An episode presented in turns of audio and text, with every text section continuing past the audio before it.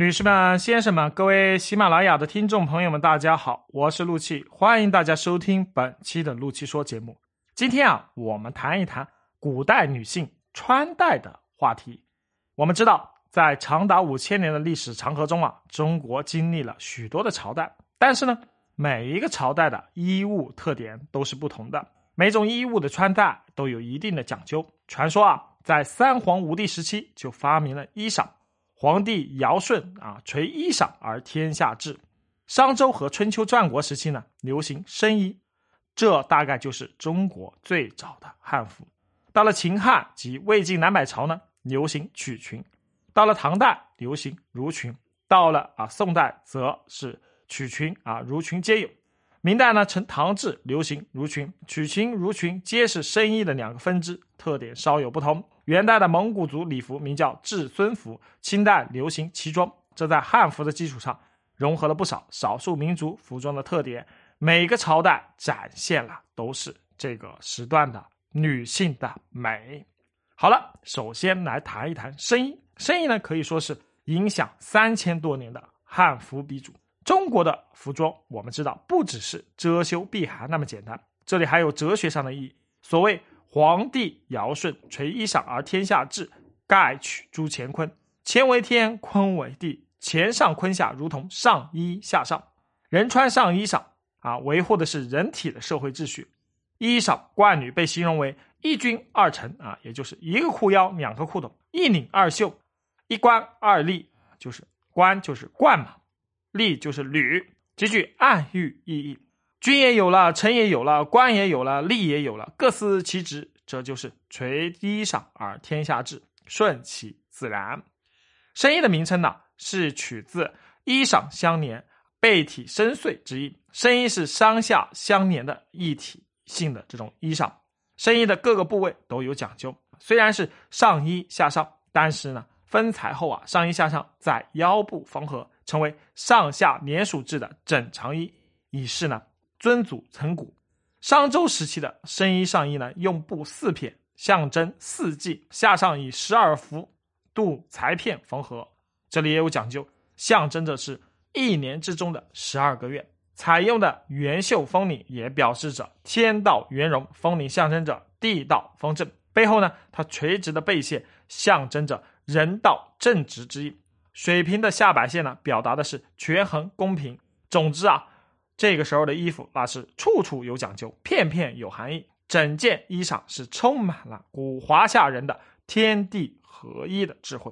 对于衣裳的啊用料颜色，在古代也是特有讲究。如果父母、祖父母都健在，衣原选用花纹布料；如果祖父母去世而父母健在呢，则以青衣布料为衣原，被称为青金。如果孤儿做衣服，以素色为衣原。虽然史料中啊。对于商周时期的深衣有非常详细的介绍，但是呢，后世对于深衣款式的理解也非常有分歧。专家学者呢，大多各有著述，提出自己的观点。最著名的，我们知道有西汉理学家戴胜，东汉大学者郑玄，还有唐代的学者孔颖达，宋代的司马光，还有朱熹啊，元代的吴承，明代的黄宗羲，清代的江永、任大春等等。他们对于深衣的研究啊，提出了不同的见解啊。深衣对中国的影响深刻而久远，从上周春秋战国到秦汉三国两晋南北朝，隋唐宋明差不多三千年的时间里啊，古中国人都穿的深衣或者深色改制服装曲裙和襦裙。即便呢，在蒙古人的叫至尊服和清朝人的这个旗袍里面，也是受到了深衣的非常深远的影响。我们现在常说呢，那汉服呢，其实最早就是发源于商周时期的声音，只不过呢，因为汉朝对历史的影响之大，所以称为汉服。所以呢，我们现在提起汉服，并不专指汉朝人穿的服装，唐朝人穿的也是汉服。当然，这种汉服人们又称它唐装。宋朝人穿的衣服，明朝人穿的衣服啊，也都叫做汉服。只不过呢，他们穿的衣服与汉朝人有很多不同之处。就是佛家穿的僧衣啊，道家穿的道袍，其实都是啊通过汉服发展而来的。三皇五帝及夏朝的历史，我们现在说实话啊，史学界研究的不是很清楚。商朝的历史啊，也有一些啊模糊的很多模糊的碎片。周朝呢啊，中国才开始成为真正的礼乐大国。什么场合呢？穿什么样的衣服，也是礼的一种。深衣就是中国汉服的鼻祖型衣裳，直到现在呢，仍有美女垂涎于它的美艳。照相的时候搞活动啊，街头巷尾，我们也经常看到穿深衣的女性，可以说是飘飘若仙女下凡呐。那么曲裙和襦裙呢？它就是深衣汉服的两个分支。首先呢，我来谈一谈曲裙。曲裙呢，它是汉服深衣的一种，特点是续衽绕襟啊，衽就是衣襟的意思，续衽就是将衣襟接长后片衣襟，接长后呢，再绕到前襟。腰部用大带缚住，为什么要这样呢？因为早期的汉服啊是没有连裆的啊罩裤的。我们现在的裤子是把裆部护住的，但不是一开始就这样的。没有发明连裆裤之前呢，下体主要靠是裙摆挡住。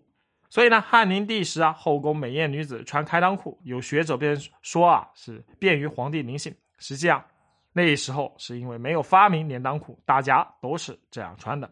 襦裙呢是深衣的另一个分支，战国时期发明的，特点是上衣较短，下上较长，上身穿的短衣和下身束的裙子呢合称襦裙。上衣叫做襦，下衣叫做裙。襦裙有很多做法，有齐腰襦裙，有高腰襦裙，有齐胸襦裙，主要是根据裙腰的高低量身定制。另外呢，襦裙的领子也分为两种，有交领的，有直领的。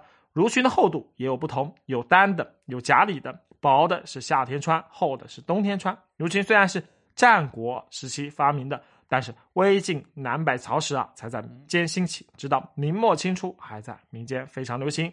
曲裙和襦裙的区别呢并不大，深衣发展过程中啊两个分支形同姊妹。曲裙啊它是左襟续衽后绕，裙在衣内，衣襟至少过膝；而襦裙的下裙没有绕襟样式。襦裙发展到后来样式繁多，唐朝有。安乐公主的百鸟裙，武则天的响铃裙，宋朝有悬裙赶上裙，明代有月华裙，各有不同的风采。除了各式各样的曲裙、襦裙外，唐朝的女人呢还实行戴帽子。唐高祖和唐太宗年间呢，女人出门一般戴的叫做木梨，这是一种西北风少数民族发明的帽子，可以障蔽全身，骑在马上看不到人。这种帽子的好处在于，女人出游可以遮蔽自容，避免被路人窥视。不过呢，这种帽子兴起的时间并不长。到了唐高宗时期，女人出游就改戴啊围帽了。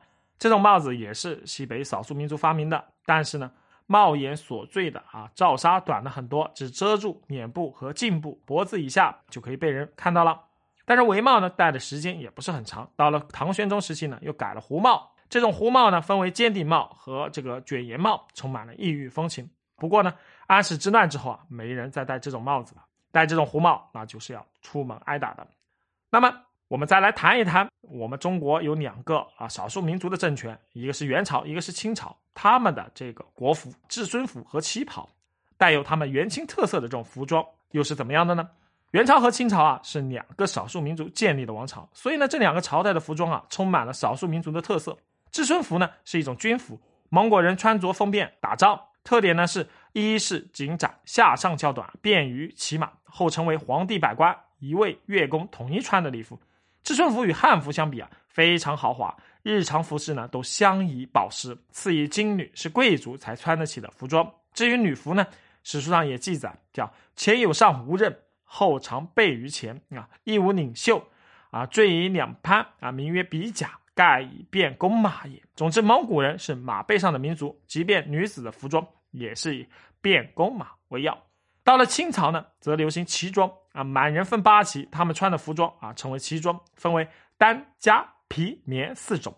女人的服装啊，长及脚面啊，外罩坎肩，料子多以丝绸、花缎、罗纱或棉麻为主，图案多鲜艳。衣裳袖口啊，领口下摆处镶花边。加上耳环啊，手镯戒指啊，头簪大绒花、并花等服饰，显得是雍容华贵。其中以啊八旗妇女的这种衣袍等级分明，汉人是不允许穿旗装的。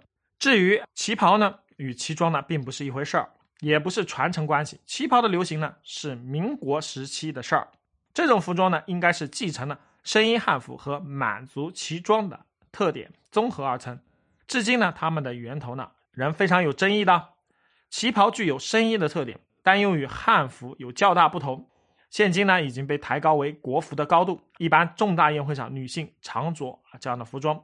汉服和旗袍啊，是现代女人比较喜欢的两类古装，穿起来非常有一番中国特色的风味。中华服装史啊，绵延流长，从传说的罗祖啊发明丝绸到生意的发明，再到今天旗袍被推为女性的国服，有长达五千年的历史。五十六个民族，基本上每个民族都有他们的传统的服装，可谓是千奇百艳。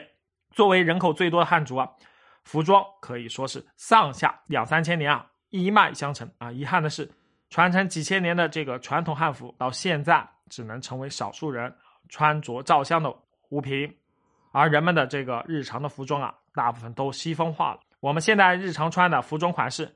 与古代的中国人有很大的不同，乃是西方的产物。